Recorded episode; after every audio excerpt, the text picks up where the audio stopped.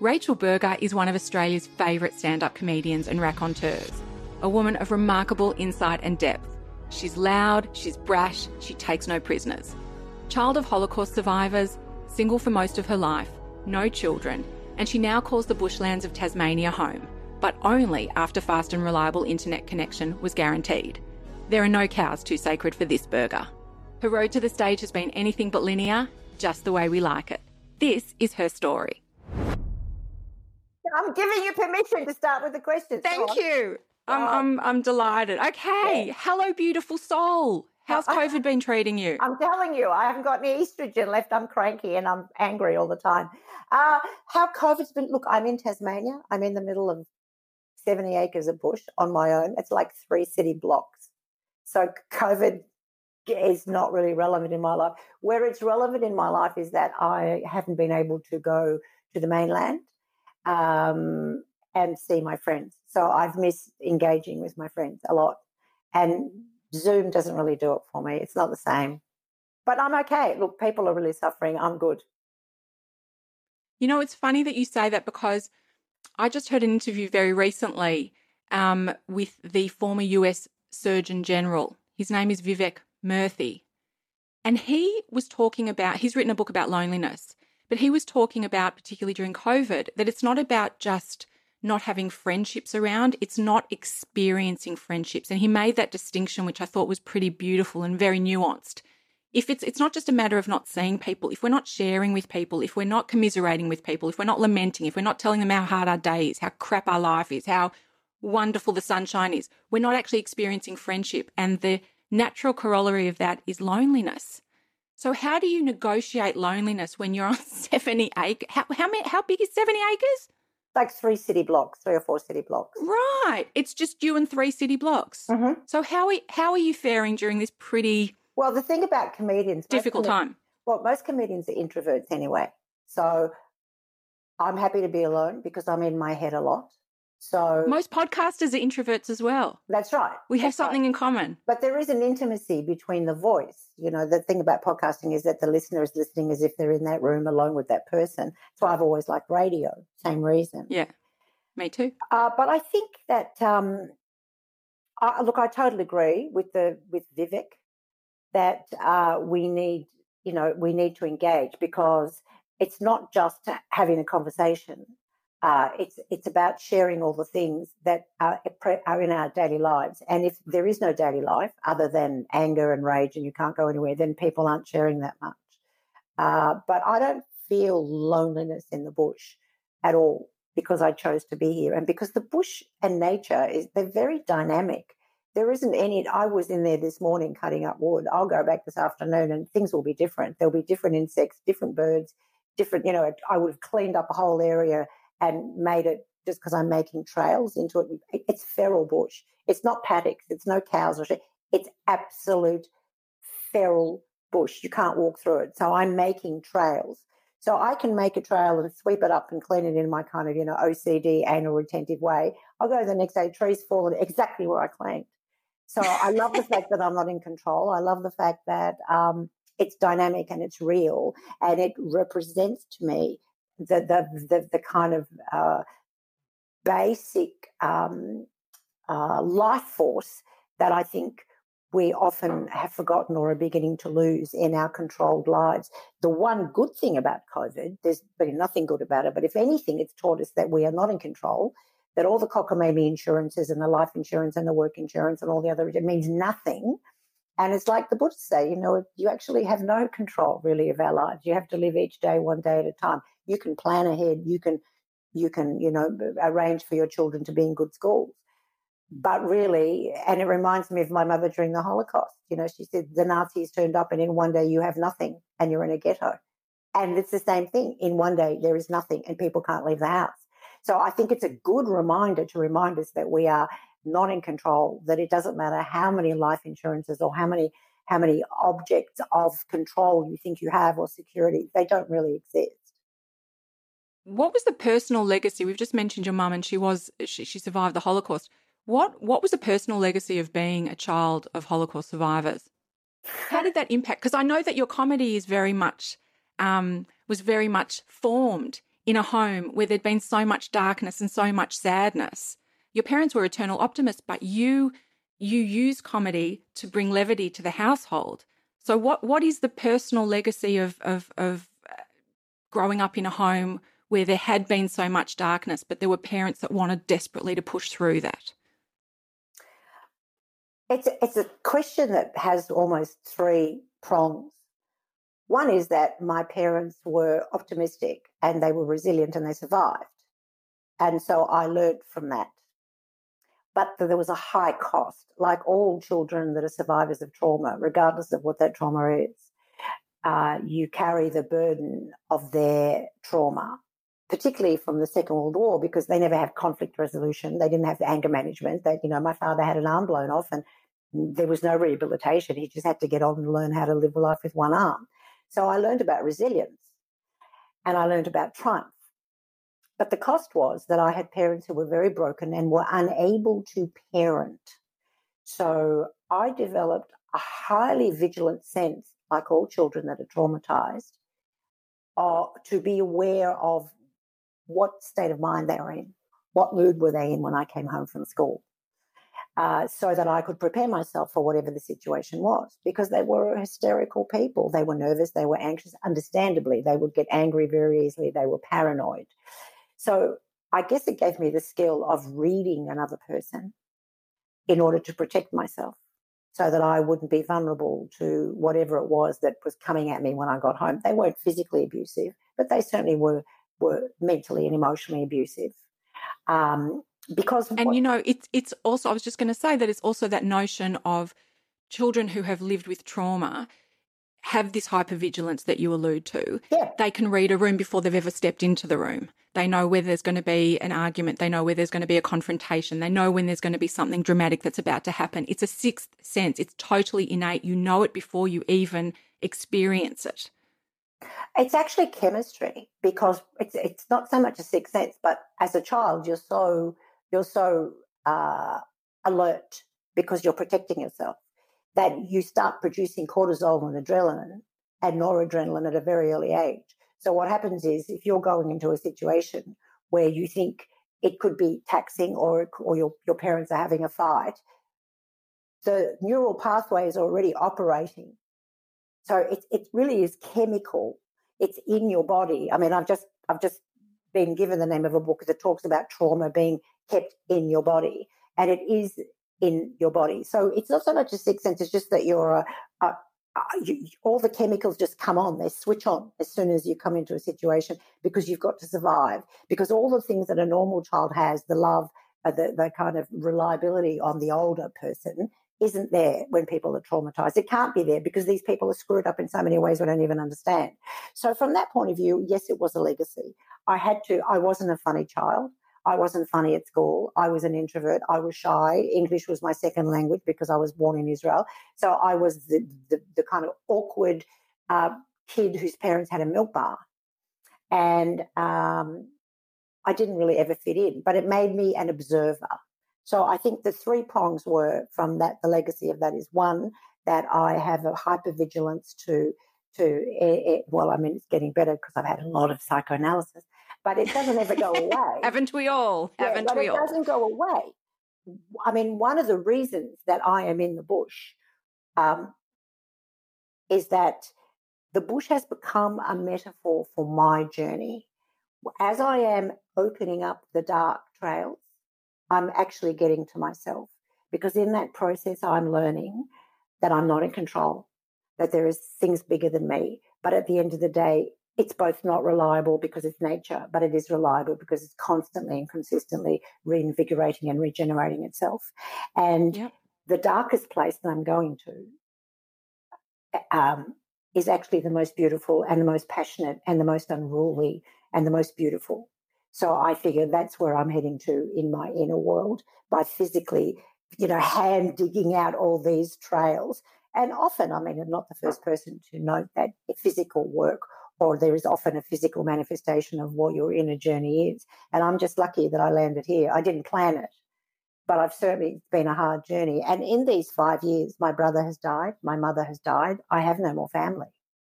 So it's both the acceptance of the fact that I am this family that was both mutilating and also um, a great teacher is gone. And so, who am I now in the world? You know, that's what I wanted to ask you as well, because since you and I last spoke, you've had this really heartbreaking loss the loss of your beloved mum and tragically the loss of your brother. What's that brought into sharper focus for you? Uh, I also lost, very importantly, two really good girlfriends that I'd speak to every week. So, uh, so sorry.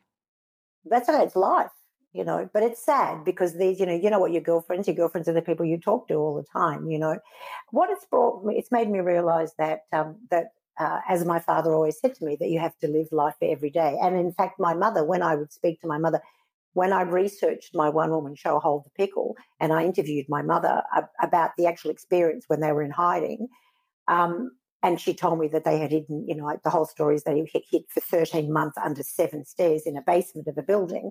And I was gobsmacked by this. And I said, How did you do this? Like, how did you do it 13 months? And she said, I'll never forget it, one day at a time. And probably one hour at a time. Yeah. But so so that that has come in for me in these last few years, you know, often one day at a time, one hour. And and even when I'm working in the bush, when I first got here, I would look at these humongous trees and crap and just stuff that's just impossible. You you just don't know physically how you're going to make a way through it. It is impenetrable. You can't walk through it. And if you walk through it, there are snakes. There, I have deer on my property. I didn't even know there were deer in Tasmania. There's deer there. And I work with a guy. I've got like this man Friday that comes every few weeks to help me.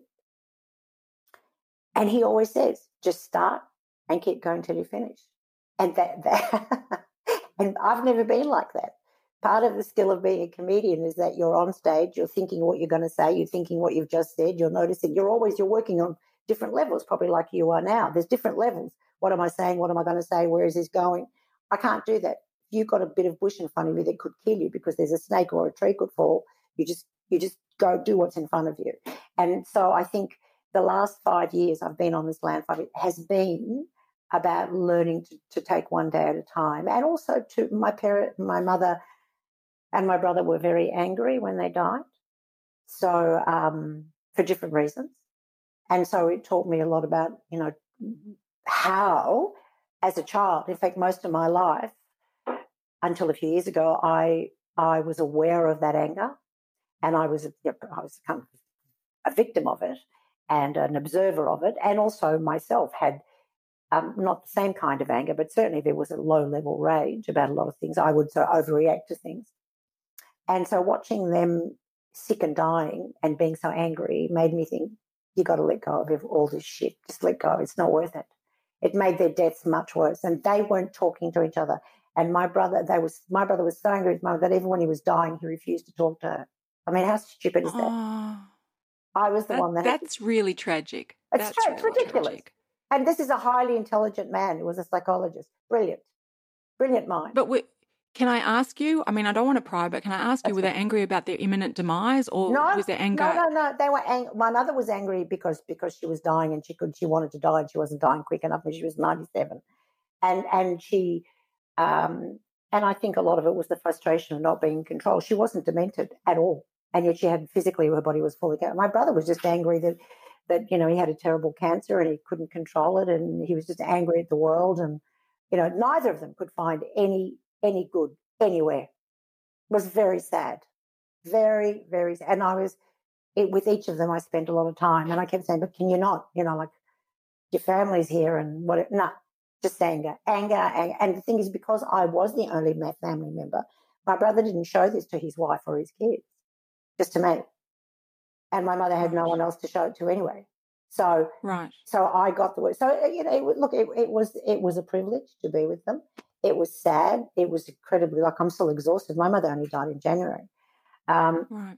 It's not the grief that's exhausting. It's just just the, just the having spent the last few months of her life going from Tasmania to Queensland and and and trying to talk to this person who's not demented, who's had the most extra, incredible woman, shit mother. which I told her and we used, but she acknowledged it. She always said I did the best I could, and she did. She did the best she could. But the best. Yeah, I've heard a few a few of the closest people to me say that as well. And you know, you yeah. you, you try to find generosity and compassion to let them believe that because to rob them of being able to at least feel that they've done their best yeah absolutely robbing them of their sense of, of worth on the planet absolutely but you have to find quite a lot of generosity to be able to say that to someone who you feel has profoundly let you down yeah. let's say in a parenting capacity. Yeah absolutely. But you, you can't you, you cannot also deny their reality. They did do the best they they could. Um, but when you're the kid on the receiving end of a mother who's hopeless and in fact doesn't even know how to manifest the, the, the, kind of everyday things of being there for you, it's pretty hard, particularly when you're that kid who's always there for her right up until her dying breath. And when you ask me about survivors, the thing about survivors, and particularly my mother, what people often don't realize about survivors is survivors survive. So for my mother, I was simply a, a conduit to getting what she needed. She actually did not see me from She couldn't have told you what my favorite color was. She couldn't have told you what my favorite flowers were. She had no idea. She didn't care. She acted out like she cared, but she didn't really. So, particularly when my father died 30 years ago, I became the only person that she could rely on, and she knew that I would do whatever needed to be done. As she was dying, and she realized there was nothing more to be done, she couldn't give a shit. She was just awful. So I would take her hand, she'd pull it away. And you say to her, wow. and I'd say to her, Do you understand what you're doing? Do you? And she'd say, I just want to die. So the, the bad thing was that it was sad and really heartbreaking for me. But at the same time, everything I had ever believed and wasn't able to articulate was there in front of me. She actually, I, I meant I was just a conduit. It's not that she was brutal or big, but she just, she actually didn't care enough. She couldn't because she'd lost everyone she loved in the war. You know, I mean, that is the point. There's no point saying to her to be different. This is what happens when there's war. This is what happens when people are abused. Their bits of them are broken and they can't be fixed. All I can do, and anyone like me can do, and a lot of people aren't able to do it, but all you can try to do is to fix the bits yourself. It's not going to be the same because the scars are there, and the scar is always the scar underneath underneath the healing. The scar is there, so the scar's always there. All you can do is say, "Okay, that's my scar. Look at this pussy wound," and they say, "Okay, it's there, but I'll keep going." And hopefully, the people you you learn to love and be loved by people who, you know, also say, "Yeah, look at my pussy wound. I've got a pussy wound too." You know, isn't it vile? Um, but that's a journey it's a journey to that. And and you know, I think that I, I absolutely adored my parents, which was a, a terrible thing because it meant that I was always pulled between loving them, wanting to fix them, and I couldn't fix it. I couldn't fix it. Nothing in the world would let me fix how they were. But also, I wouldn't. I think that a lot of my stamina and resilience and my strength certainly comes from my parents. Absolutely but it always goes hand in hand. You know, the, yeah. there's the brokenness and there's the legacy of being yeah. broken because your parents didn't show up in a way that was uh, nourishing and meaningful and supportive. And yet, the byproduct of that is a community of people who are resilient and strong and actually able to withstand shit. You know, it's it's funny because my upbringing was less than, uh, let's say, euphoric, but I know that that I wouldn't be the person that I am today in the absence of that. So there is an incredible gratitude from that lacking. Does that does that resonate with you? Because because I feel yes, that way every day. It does because it it sort of makes you want to fill in the gaps or you know change the way you are so that you're not a product of the the broken bits, you, but you, that you've put all the good bits together. But it's actually very hard to, I think, to actually you can have the psychotherapy, you can discuss it, you can get it all together in your head.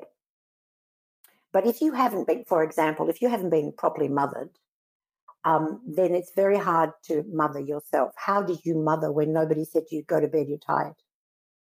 So I have worked and kept working, and I'm a total workaholic. I never stop, but I've kept working until I literally have dropped asleep on the floor in front of me in my clothes, just gone, I've got to lie down now because I didn't have enough sort of self care to know when to stop because if my mother saw me as a commodity and a conduit, how else can I see myself? So this body, this brain, is totally, for many years, was totally a commodity. I got up on stage, I did my hair, I did my nails, I looked great, whatever, because I was this commodity.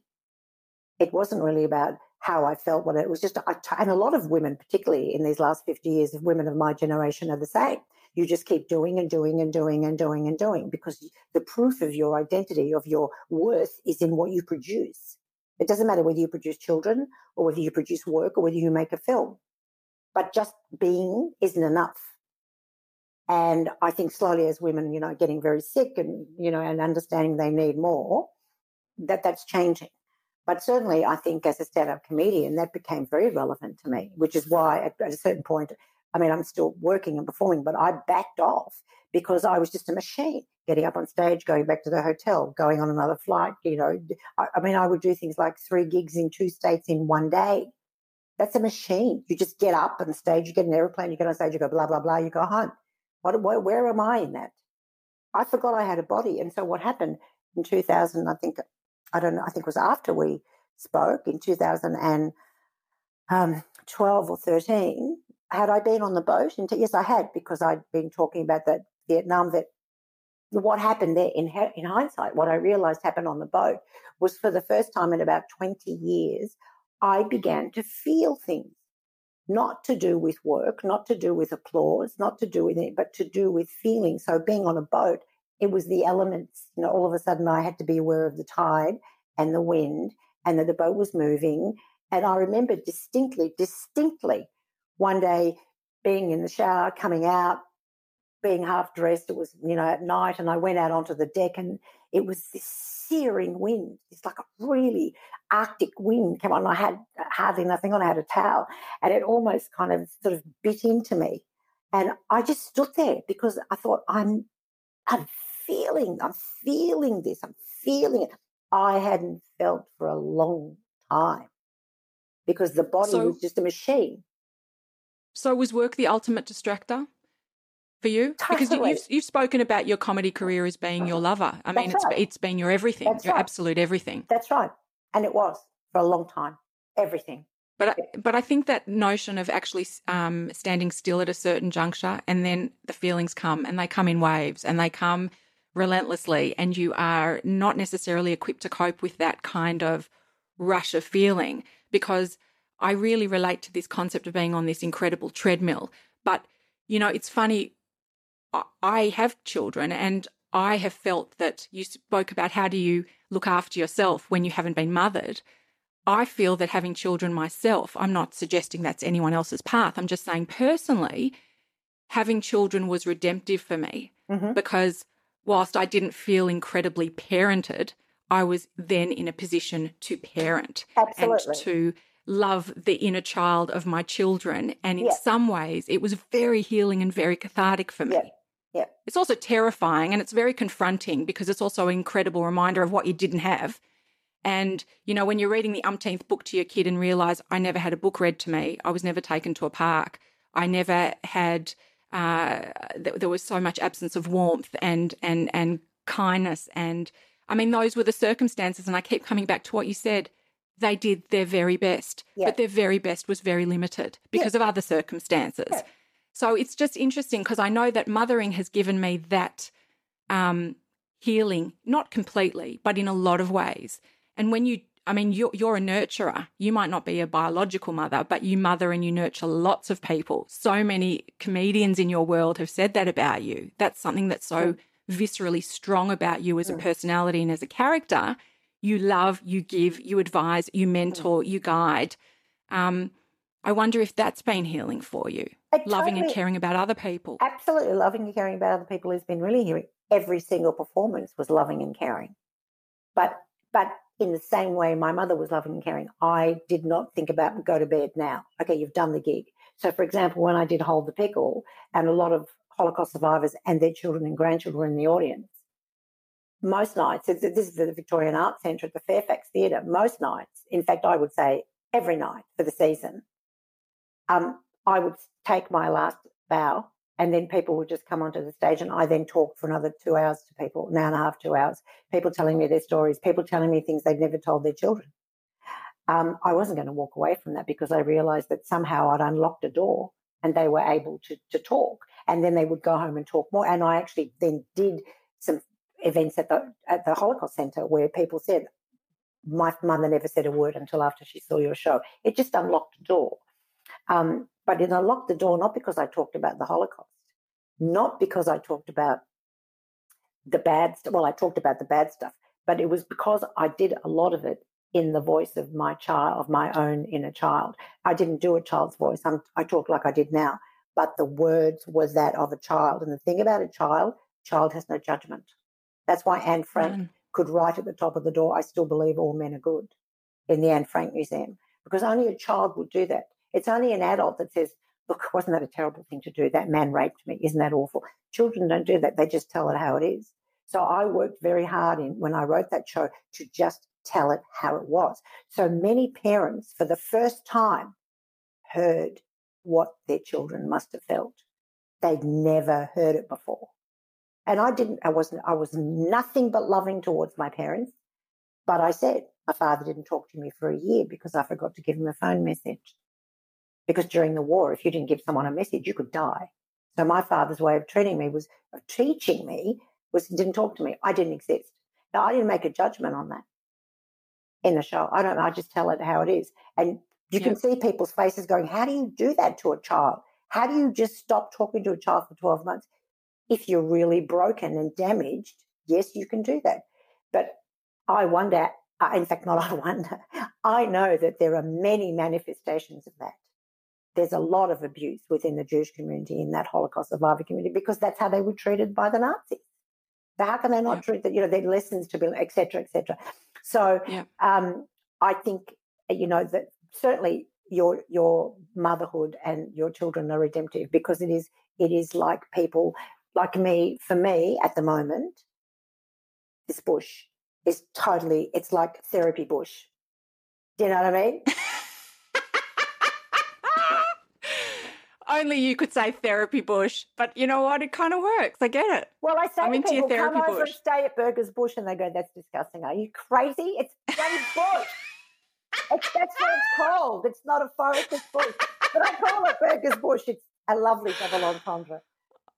Oh my goodness, I really could do with some time out in Berger's Bush. But listen, well, I want to ask you. Is you can go for a walk and not and and feel like you're lost, but you're not because you're still at my place. That's what I always say to people: go for a walk. I'll find you. Worst comes to worst, you know, yell and I'll find you.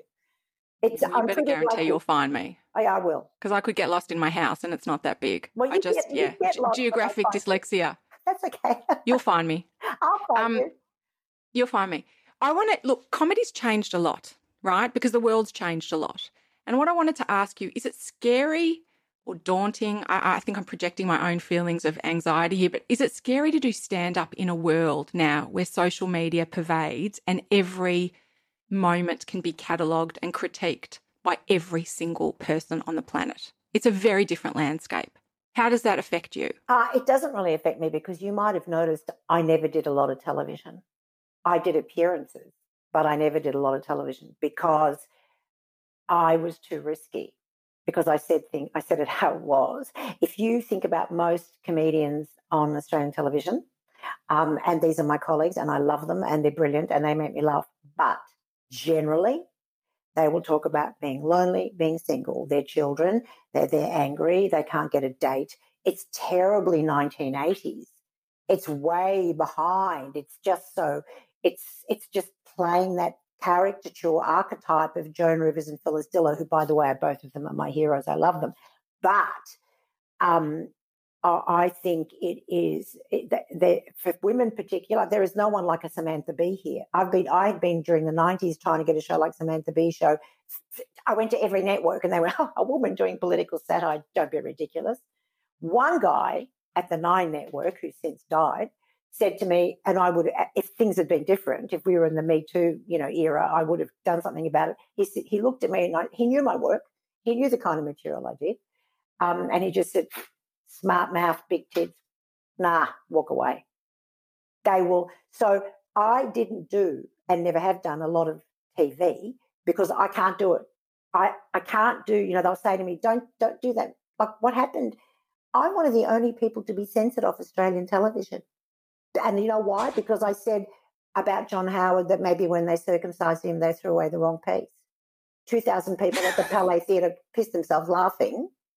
And the Comedy Festival director just edited it out. Um, I mean, but do you think? Do, but Rachel, is that a, is that an Australian thing where there's no appetite for risk? Because there are much edgier comedians overseas. I, I mean, the truth of the matter is that there is we're living in a bit of a censor culture and a bit of a cancel culture, things that, you know, that Ricky Gervais has spoken about and been very livid about. I also want to know what you think about that because we live, I, I am such an voracious um, consumer of comedy. It's like my life force. I'm not comedic, but I adore mm. it. It is such a brilliant outlet to mm. cackle mm. and laugh and just mm. lose yourself with funny stuff. And I would also, I mean, we're all nuanced, right? We're not we're not linear. We're all mm-hmm. very different and we have different components to us. So I also feel like is comedy really the realm of political correctness? I, I think I'm a total civil libertarian, but I've never expected to go to a comedy show and have it perfectly politically correct. Um, and I just don't know what the impact of that is having on on comedy, on sort of the, this free ability to just be funny at any cost. There's things are tempered now. You can't just say whatever you want to say. No, that's why most that's, comedy is crap. Most stand-up comedy, particularly what you see on television, is crap because they've all been you know, deflowered and denuded and whatever the word is. They just they can't. You you know, they I mean, my heroes were people like um, uh, Bill Hicks or Will Durst. I mean, these are people you don't even. Well, Bill, Hicks died a while ago, but these people were brilliant because they said it how it was. You never saw them much on television in America either. Bill Hicks is much loved, you know, like adored hero of comedy. And there's there was a whole documentary made about how Letterman stopped him from coming on Letterman show because Hicks wouldn't allow them to see his script before, which they they absolutely, you know, you have to see Letterman. People want to see your script. I would never allow anybody to see my stand up. The whole point of stand up comedy or comedy is that it, it, gives you the darker side. Traditionally, there were the, you know the the the the, the palace clown, the harlequin, all those characters in, in 19th century, those cabaret uh, artists. They were there to show the underbelly of royalty. They were there to expose the flaws, and they were allowed to do that. And there's even a whole art form um, called, um, I'll think of it in a minute, in France, where La Bouffe, and La Bouffe comes like from the word bouffon, um, not the hair, but buffon is a buffon. Um, but once a year, in France in the, in the 19th century or even 18th century, all the carnival folk, all the kind of weird carnival folk and gypsies that lived out of the city would be would come and do a show for the gentry. And these were people that were that were disabled. You know, they had hunched backs, they had legs missing, they were strange people. Some of them were circus performers, and they would sing and they would perform. And so this whole art form has come from that called bouffon, where you kind of become this other broken, physically broken creature, but are really resilient in your performance. But the point of these people, they were given money and they were given food that would last them several months. And they were allowed, because they were so broken and deformed and not like the rest of us, pure human beings, they were able to say whatever they wanted about the gentry and about the royalty. So stand up comedy has always been a place, or comedy has always been a place where you can show the darker side. The minute you begin to to to sanitize that, that's not comedy anymore. That's just making jokes. You know, you've got to be able to say it how it is. And America has, in, in the US, there are some brilliant satirists, but you very rarely see them on television because Americans don't do irony very well. You know, they're just irony isn't a big thing in America. Um, and a lot of I mean, Will Durst, who's a brilliant comedian who's, you know, been in his 60s now, been working for years, he tells this wonderful line where, you know, he'd, he'd be traveling, he'd do the Edinburgh Festival, he'd go back to San Francisco, and people would say to him, Where have you been? He said, Oh, I've been working in Europe. I think, Oh, Europe, great country. Love to go there. You know, no idea. So I think I'm not saying all Americans are like that, but I think there is that. Yeah, we can see what's happening with Trump. I think that there is the kind of educated, you know, aware as there is in Australia. Same thing, educated, aware, want to hear the truth, want to know, want to know the dark side of, of politics, But then there are people who want the status quo because they either don't have the time, the inclination, or the, you know the, the kind of um, desire to know more. But I, I, don't like the way that I, don't, I mean I, have I've done I've continued working live because when I'm live nobody can stop me from saying anything.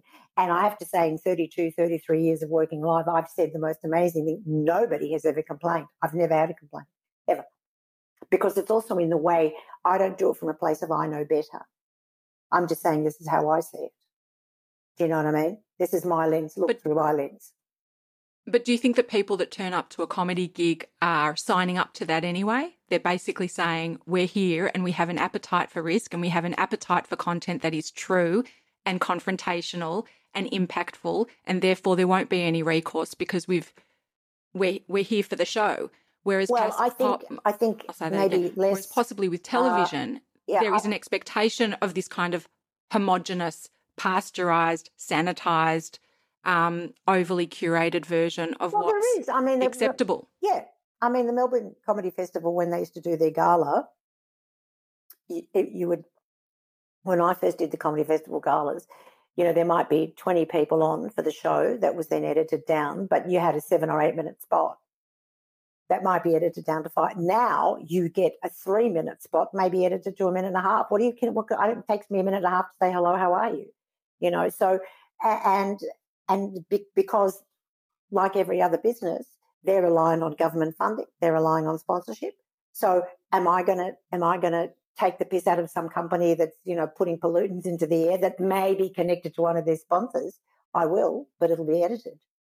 So I don't want to put myself in that risk. I don't want my words edited into things that where I don't mean. And I also think, what is the point of having the platform if I don't use it with respect? Uh, I think now people are um, more risk averse. I think they're, you know, they, they, if I say, and I have here in, because the thing about Tasmania, Tasmania is the whitest place I've ever been in my life. Tasmania is capital W white. It is like being in the equivalent of the deep south. It's white, white, white, white, white, white, white, white. And so many, I mean, even me, people think I'm just a little bit too dark. I'm the only Jew in the village. And they think that this, when I talk with my hands, they go, You're so aggressive. And I said to one woman, Why do you think I'm aggressive? Because you use your hands all the time. I'm not going to kill you. I'm not stabbing you. I'm just using my hands because I'm talking. I feel like saying, Go to New York, then you'll know what aggressive is. This is not aggressive. They have no idea. They just don't, they don't raise their voice. It's all monotone. It's all very nice. And what happens is that if so often they're like this and they're lovely, and then they snap and they pull out an axe and say, I'm going to kill you with my axe. They're just nuts. And I've talked about it on stage. I've said to them on stage here, I've said, What is the matter with you people? You're all crazy. And they laugh because they, they are. They actually are because this is a bunch of people on a very small island that killed more Aboriginals than were killed anywhere in the country, where you don't even see an Aboriginal person on the street. They're here, but you don't see it. And it's a, there's this great juxtaposition in Tasmania between extraordinary beauty and, and places where you can just feel there was death you know, um, when there's names of places, you know, Black Man Hanging and whatever, you know, Thunder and Thunder and Lightning Bay and Destruction, you know, Avenue, because there were places where there was death and destruction and you know, kind of white supremacy that went everywhere. Um, and so, yeah, it's so here. Uh, I think people are taken aback when I say things on stage about them, particularly. but it's also the you truth. reckon? Yeah, but it's also the truth. And I don't think there's that. What? Why would I put myself in the most hideous situation of putting yourself on stage in front of a group of people, um, where you have to own your place and you have to own the fact that they're listening to you and they're giving you time. Why would I do that in bullshit? I'm not saying that I'm always right, but at least it's a place where I can say what I think, given the context, whatever the context is, and, and particularly there's there's I mean, suicide has gone up six times in Australia since COVID in Tasmania, domestic violence and sexual abuse is higher than it's been in years, and it's high anyway. I'm not not going to talk about that, you know, because it, why would I not talk about it? I, I for me, I'm not saying yes. I could talk about idiots that work in health food shops, and I have, and make me feel guilty because I'm probably wearing a nylon gusset. I can talk about that, but I can also talk about the fact that why are you not looking at these people, these women that are being sexually abused for years and you nobody's doing anything you know, but the government's going to spend money on a new cricket field, whatever it is.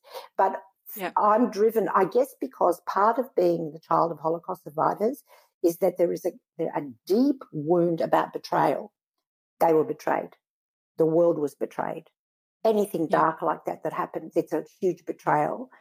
I mean, once a human being hits another human being or bestows any pain on another human being, that's betrayal.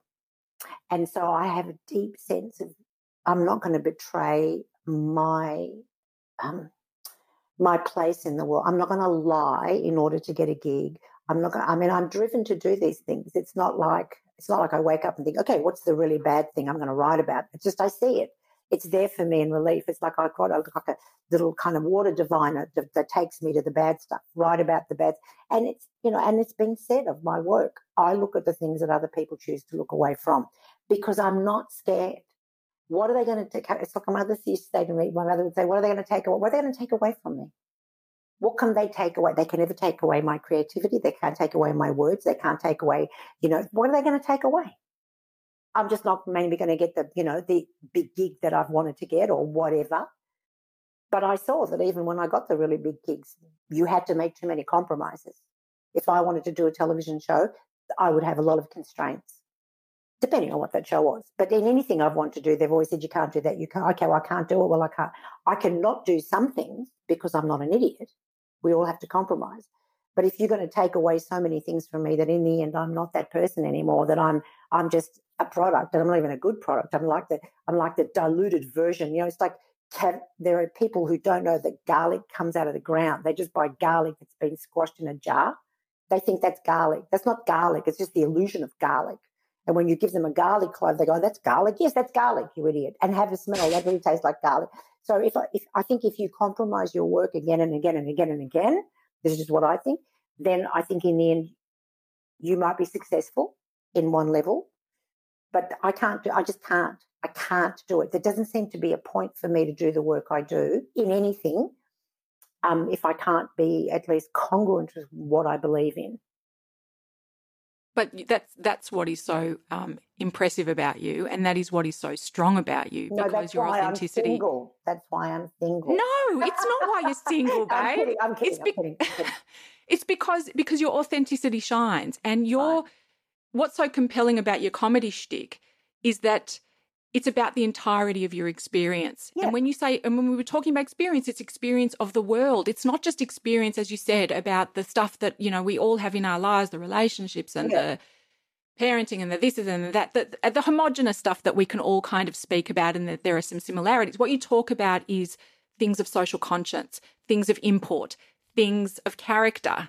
And that's not necessarily easy to weave into a comedy show. No. It's not, but you do it and you do it with aplomb and you do it with such uh, courage and tenacity and ferocity at times. Um, you are electric on stage, and it actually doesn't matter in which context. Like you could be headlining a, a comedic festival, but you could also be a keynote speaker, and then you just become electrified on on stage.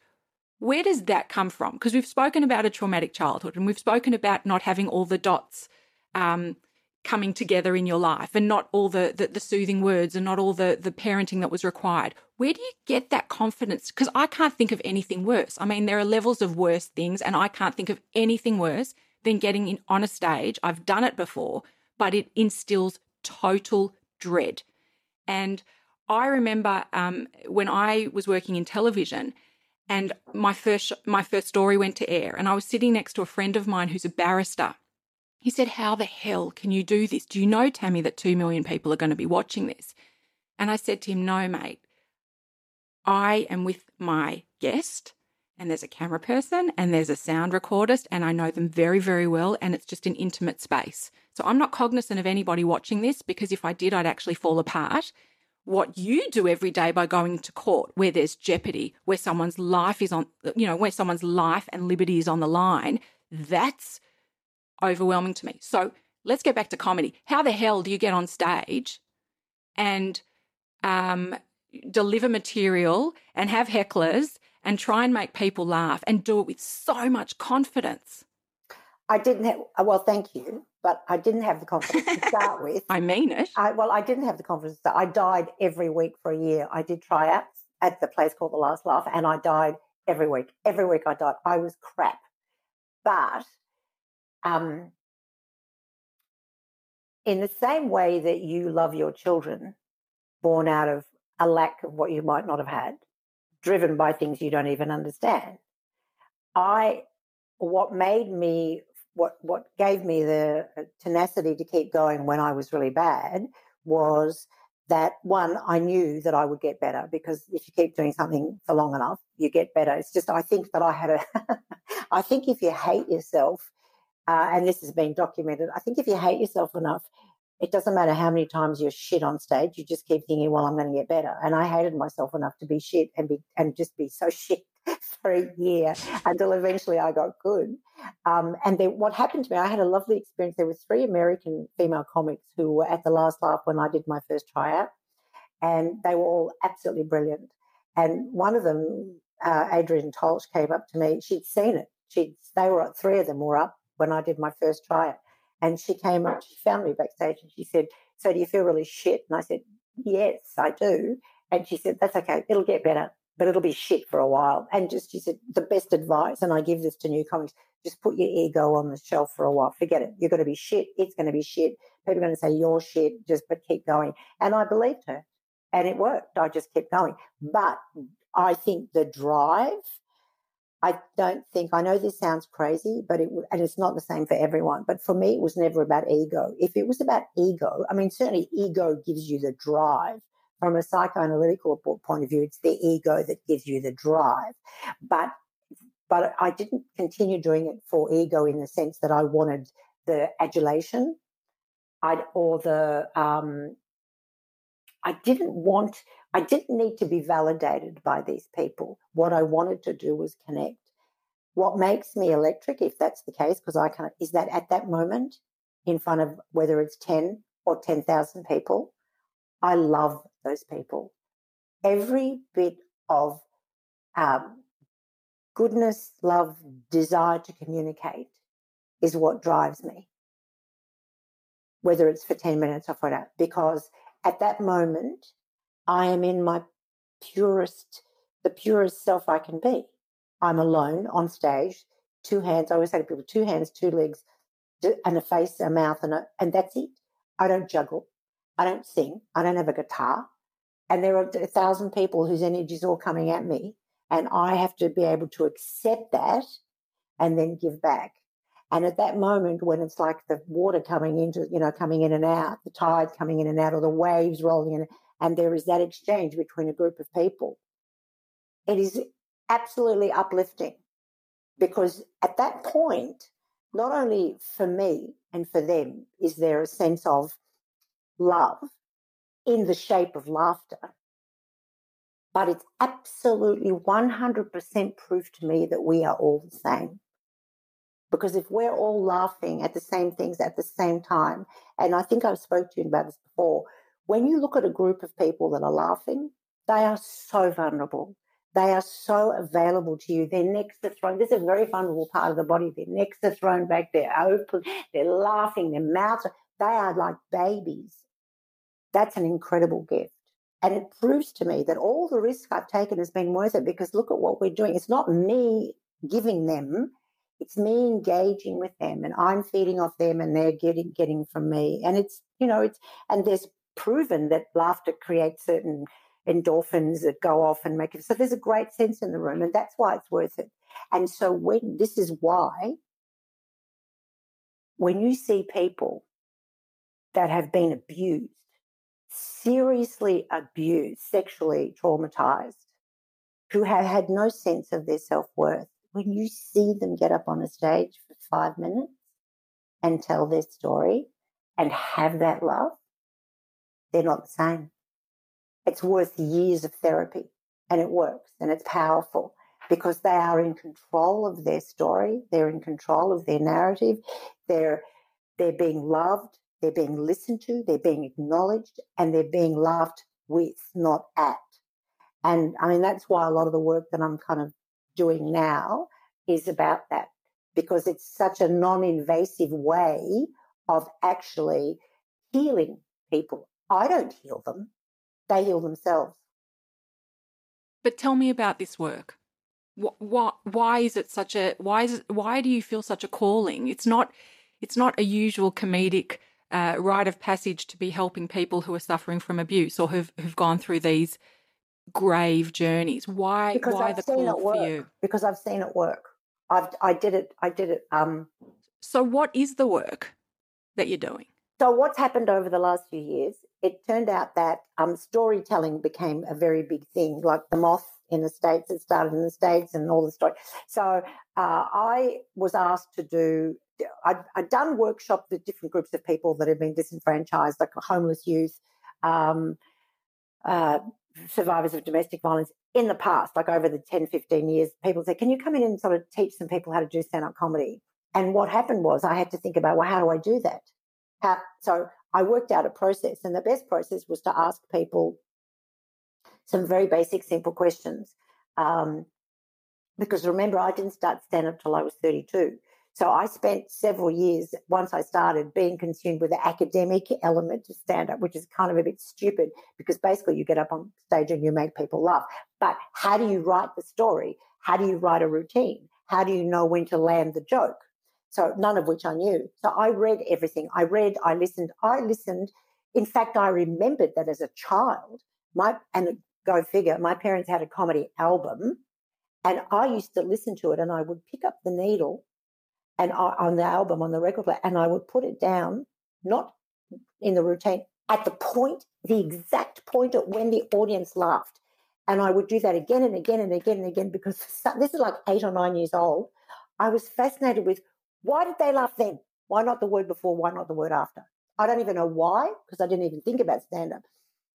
It was like Jimi Hendrix used to listen to guitar riffs, I believe, as a child, just again and again. So it's just, I was just upset. So, but then when I started doing stand up, I read and I listened to as many comedians as I could and saw as many comedians as I could because I just, I just didn't know why things worked. Um, and you're not one to do things by halves. You no, do total immersion. No, total that's immersion. Your, that's your thing. Totally. Yeah. Like I'm in the bush now making trails. Same thing. Other people would say you're an idiot. Why don't you get someone to help you? No, I have to do it. So uh, I so I had a bit of an idea of process. So then when I was asked to work with these groups of people, I, I, worked out a way, of, a really simple way of getting them to tell a story. And then we made it into stand up. So then when storytelling became a thing, I was asked to, at a couple, particularly in Tasmania, there was a couple of little fringe festivals and I was asked to, um, to do, would I do a stand up show? And I said, you know what? I don't want to do a stand up show. I would like to do a storytelling event. And what I would like to do, given that I had met so many Tasmanians who are not talkers, who are not effusive, they don't tell you how they feel. They say, oh, no, I'm right, mate, I'm right, mate. I'm, they don't do that. So uh, I did a couple of basically about storytelling workshops with people who'd never been on stage, who'd never done anything on stage, never, never. And the people at the festival said, no, wait, that's not going to happen because people aren't going to turn up and people aren't going to want to tell the story. What happened was extraordinary. Each workshop had 10 people. 10 people arrived in the, which they were volunteers who volunteered to come. So they had to volunteer and send me, send me their information before. What was their story about? And we had a theme. One theme was, let's say, betrayal. The other theme was the funniest thing that ever happened, the most embarrassing, whatever it was.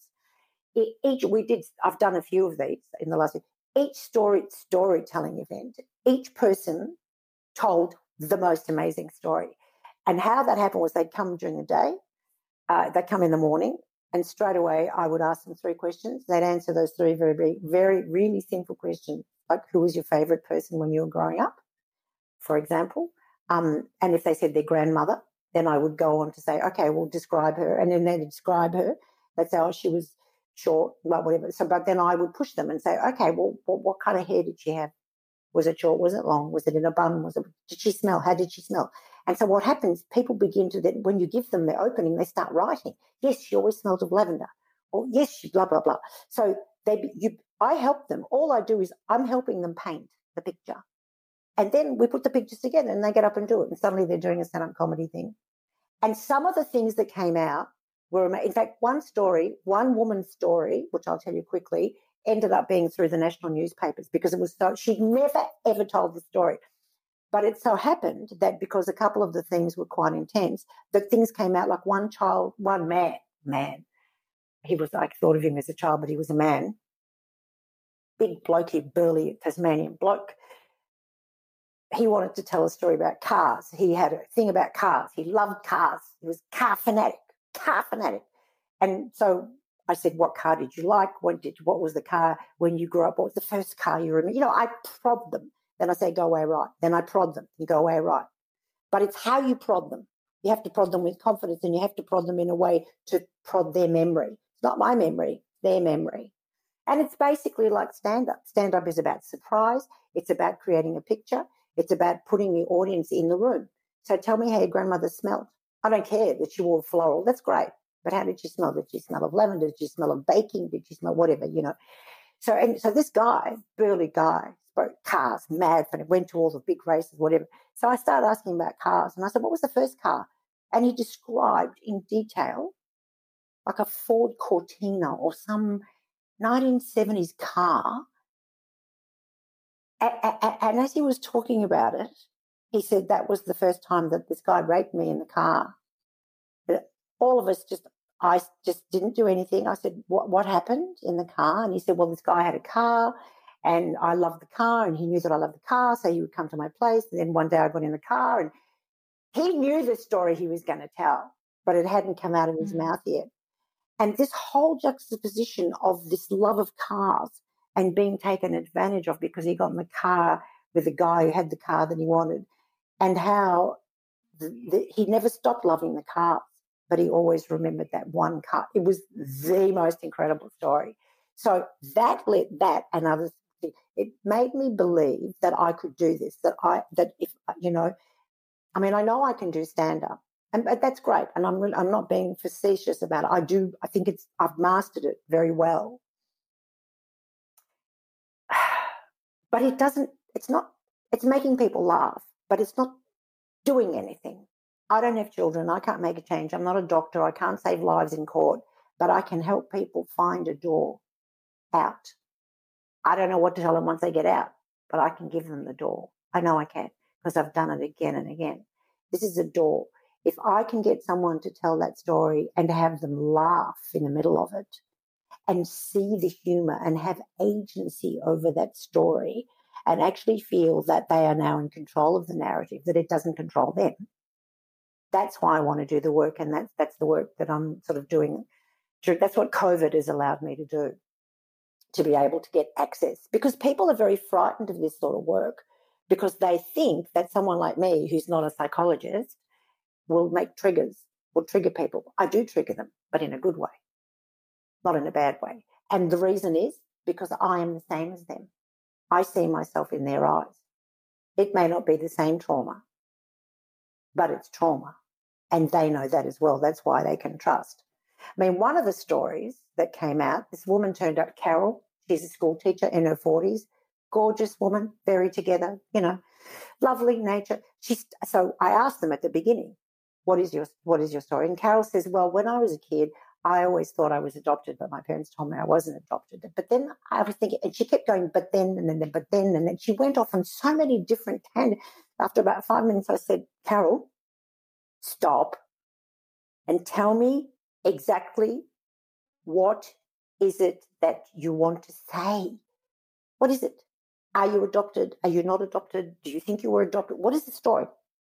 Anyway, I said, just tell me the story. I don't want to know your opinion. I don't want to know any, just tell me the story. So she said, okay. she's a school teacher. So she wanted to make it all sound come together, right? So I said, just tell me the story. And then once I have the story, then we'll be able to work it into a routine. So this is her story briefly. Carol was brought up with a loving family and a farm in Tasmania. She always thought she was different. Why? Because she would look at the, her parents' ears and hands and they were different. And she for some reason, she was just aware of it. Some kids don't unaware, but she would look at the, she, she, and this took hours to get this out of her, you know, because she'd say they were different. So I'd say, how were they different? How? Their ears were different to my ears. Or, or then she'd spark up and say, oh, I, I always wanted to find out who I looked like. So when she was a teenager and somebody would say to her, oh, sorry, that's my email. I don't know how to stop that. Anyway, um, somebody would come to her and say, oh, there's a picture on the front of the Women's Weekly magazine that looks like you. She said, I'd go and buy it so I'd see what I look like. I was, you know, she was obsessed. She said, I was obsessed with who was I? Even though her parents and everybody said she wasn't adopted. And she didn't think, and nobody said she was adopted. Anyway, years go by. She's in her 40s. She spent her whole life feeling like something is missing, something is not right. She gets through her life. She has divorces like all of us do, does whatever, has children, whatever, whatever. But something is never right. Somehow, without going through the details, it comes out that she was indeed adopted. She finds out. So then she finds, she goes through and finds out who her biological mother was. Her biological mother is still alive. She goes to the place. It's about 200 kilometers from Launceston. She goes to her biological mother. She comes to the house and she says, I am your daughter. This is the birth certificate. The woman says, I don't remember having a daughter. I didn't have a daughter. She said, but you did have a daughter. You're, you know, Mary Higgins. I'm Carol born on blah, yours, blah, blah. The woman, her mother, her mother had never married. She was a spinster, had been a nurse at the local hospital her whole life. Anyway, Carol says, I am your daughter. The mother says, okay, well, I never knew I had a daughter, but, you know, they get to know each other. Carol visits her regularly. After about six months, they're looking through a photo album, and Carol recognizes one of her mother's friends is also a woman that she knows. She says, Oh, that's Judy. I know Judy. And the mother says, Oh, yeah, Judy's a friend of mine. A few weeks go by. She meets Judy at a party. And Judy says, You know that I'm Mary's biological daughter. Judy says, Judy says, Oh, I didn't know she had a daughter, but I knew about the boys. So Carol says, What boys? 20 years before. So Carol is now 43. At the age of 23, two boys, twins, turned up at the biological mother's house and said, We are your sons. To cut a long story short, the mother had been pregnant as a teenager. It makes me cry to think about this, really. She had given birth to triplets and they took them away. and they never told her she had triplets. And all her life, Carol knew that there was more. And she couldn't prove it until this all came out. And the mother never knew because this was in the 1950s and the 1960s. And if a lot of single women had, they just say sedated them so much, they didn't know what they had. So a few years go by. Um, the mother had no no connection with the boys. They just came once and they gave her the information, but then it changed so that Carol couldn't find them. So a few years go by, the mother dies. Carol buys the mother's house moves in and puts a sign with her phone mobile number in the window in case the boys ever come back. Oh my goodness. How extraordinary is that? How extra that can, one story, one. I can't even tell you the others. But the whole to see Carol justify her existence, but also that happened a lot in Tasmania. You know, so many women came up to her afterwards and said, We know someone, or we never knew how mothers were babies were taken away from their mothers and the mothers were so sedated they never knew. They would sedate them for three, four days. That's why the mother never knew what she had. Ah. So that's why that work is so great. And then, the, anyway, Carol ended up, we did a story in the local paper, and then the Women's Weekly picked it up. So what I'm hoping is that somewhere, somehow, the brothers will read it and they can find each other. To be incredible. Wouldn't that be incredible? Wouldn't that be incredible? Yeah. Rachel, you're not just a world class comedian. You're a comedian with a conscience. Maybe. That's what sets you apart, lady. I don't That's think, it. I don't think it's look. It could be conscience, but I don't think it's conscience or I, a calling. You can choose what I like alliterations. Uh, you can choose whatever oh, you like, but but see, because because that's really harnessing your extraordinary ability and doing good. It is and that's doing the, good, that's but why are we here? Well, why else are we here? I think so. I think so. But it's never my, it was not, it was, it's not my intention doing good. That's not what I think. When I get a group of people in front of me, you have a story and they come from a place where there is some form of abuse or some form of not having the opportunity to, to be the, be, make the most of their lives. What I know I have a skill in is I, I really, I have this superpower of getting to the core. And I think it's one because my, my ability to be hyper vigilant with my parents and also my own study of my own mm, sort of desire to be good at stand up to always go to the place that would connect with people. So that's what I'm going. So let's say, for example, there was one woman who talked about being violated by a husband. So she talked and she wanted to tell that story. Fabulous woman. She plays the ukulele. She teaches people ukulele. She's brilliant. She sings. She sang at the end. She got a standing ovation. She was brilliant. But as she was telling the story during the day, so at one point she said, so he put his hands on my neck. I thought, okay. How did it feel? She said, well, his hands on. I said, so how did it feel? Were the fingers thick? Were they thin? Did they push tight? Were they cold? Were they hot?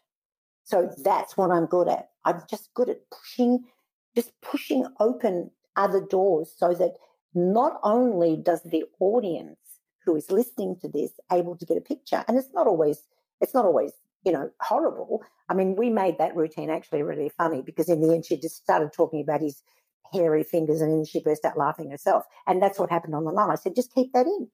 Talk about his hairy, smelly fingers on your neck and vital it. But then if you say, I hated his hairy hands on me, people did laugh. They laughed because it is funny. So she immediately has agency over that story. So I don't think of it as doing good. I see it as like a physician.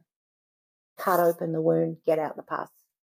Isn't that terrible metaphor? But that's what it's like. it's like open. You, the only the only thing I want to I want to question because I know you said you've had pushback from clinicians. Yeah. Because you're not psychologically trained formally. Yeah. No. Do you do you fear for their fragility? No, because at that time when they are in the room with me, I'm the mother and I'm more maternal than I ever am. I push them and I I push them to an edge, but they know I'm going to be there. And they also know, because the other thing I haven't told you, in the midst of this, I will reveal stuff about myself if necessary to say, I know that feeling. I know that how small you felt. I know because I've been there. And I, it's not like I don't share my own stuff, but I share it enough for them to know that they are, they know they're in safe hands. They know they're in safe hands. I make sure they know they're in safe hands. That's why reciprocal candor is so powerful, isn't it? When you're really sharing. Absolutely. When you're really breaking bread with someone. Yeah. Because because then all the um because all the artifice and the bullshit Correct. flies out the window. That's right. I love it when it's like here. I am. I'm on the table. I did. Yeah, yeah, exactly. Yeah, exactly. Because I think it. Look, one of the things about having experienced a lot of death, and remember, death is something which is a word used often in stand up. I died. I slayed them in the aisles. I killed. You know, death is a language used in stand up because it's because there is such a kind of psychic death when you don't get a laugh. It's dead. There's nothing worse than you. You know, you think you're going to laugh and there's like nothing you know. Uh, so I think, and for me, growing up with parents who'd lost everybody, death was always around. Like when my father died, my mother died, my brother died. It like I'd been waiting. Not that I've been waiting for it to happen, but it was familiar. I've always said to people, death is like a chorus line waiting in the wings, ready to come on for me. You know, it's always there. And it is. That's what the Buddhists think. It's, it's always there. We're going to die. But I think also when people are at that time when they're sick, when they don't, that's when they there is no time for bullshit anymore. And so that I love that place. That it's a, a lot like stand up, death stand up in that sense that there's nothing to lose now. It's you and the audience and a stage, if you're lucky, and the microphone. Other than and so when you're dying, there is just you and however long you've got and the person in front of you. And I think having seen that a lot lately with girlfriends and family, I, it sort of seemed to solidify what I'd always thought. What is the point of bullshitting? I'm not saying that you hurt people, but why not go to the truth? If there is a place of truth to go to, why not go to the truth? It is sometimes painful, but it is exactly like lancing a boil. It's going to be painful, but it'll come out. Not one person from any of those workshops has ever had a bad experience. Not one. It's quite incredible. I'm not surprised. Yeah. I'm not surprised. I know, Ms. Berger, that I'm lucky enough that you've made me cry to the point of not even being able to breathe since I was 18 years old. And I remember oh. coming to my first live Melbourne International Comedy Festival because it coincides with my birthday. And that is like the treat of the year for me. Whenever I'm in Melbourne, that is my joy and that is my blessing. You are a blessing. I am so grateful that you agreed to come on Brave Journeys and share your remarkable story with us. Thank you. So much love to you. Thank you. And love and I can't, right back at you and some laughs, hopefully. And I can't wait to see what you do next. Oh, who knows? I could. I'm writing a show about being in Tasmania with all the animals. all the different. I'm on my way to Berger's Bush. Oh, you as, okay. right and, now. And Amanda Panda, you need to come to Berger's Bush. thank you, thank you, thank you. Thank you, my love. Thank you. It was wonderful to have you join us today. Our next guest's brave journey is just as compelling and you won't want to miss it. Join me by subscribing to Apple Podcasts, Spotify, or wherever you enjoy listening to podcasts. Oh, and if you love the show, please don't forget to rate it and leave a review. I'd like to thank my executive producer, Amanda Rosenberg, my editor, Matt Solon, and a very special thank you to my audio producer, George Weinberg. Ask me any questions or let's chat about the episode on Instagram at Tam Faraday. That's T A M F A R A D A Y. See you next week.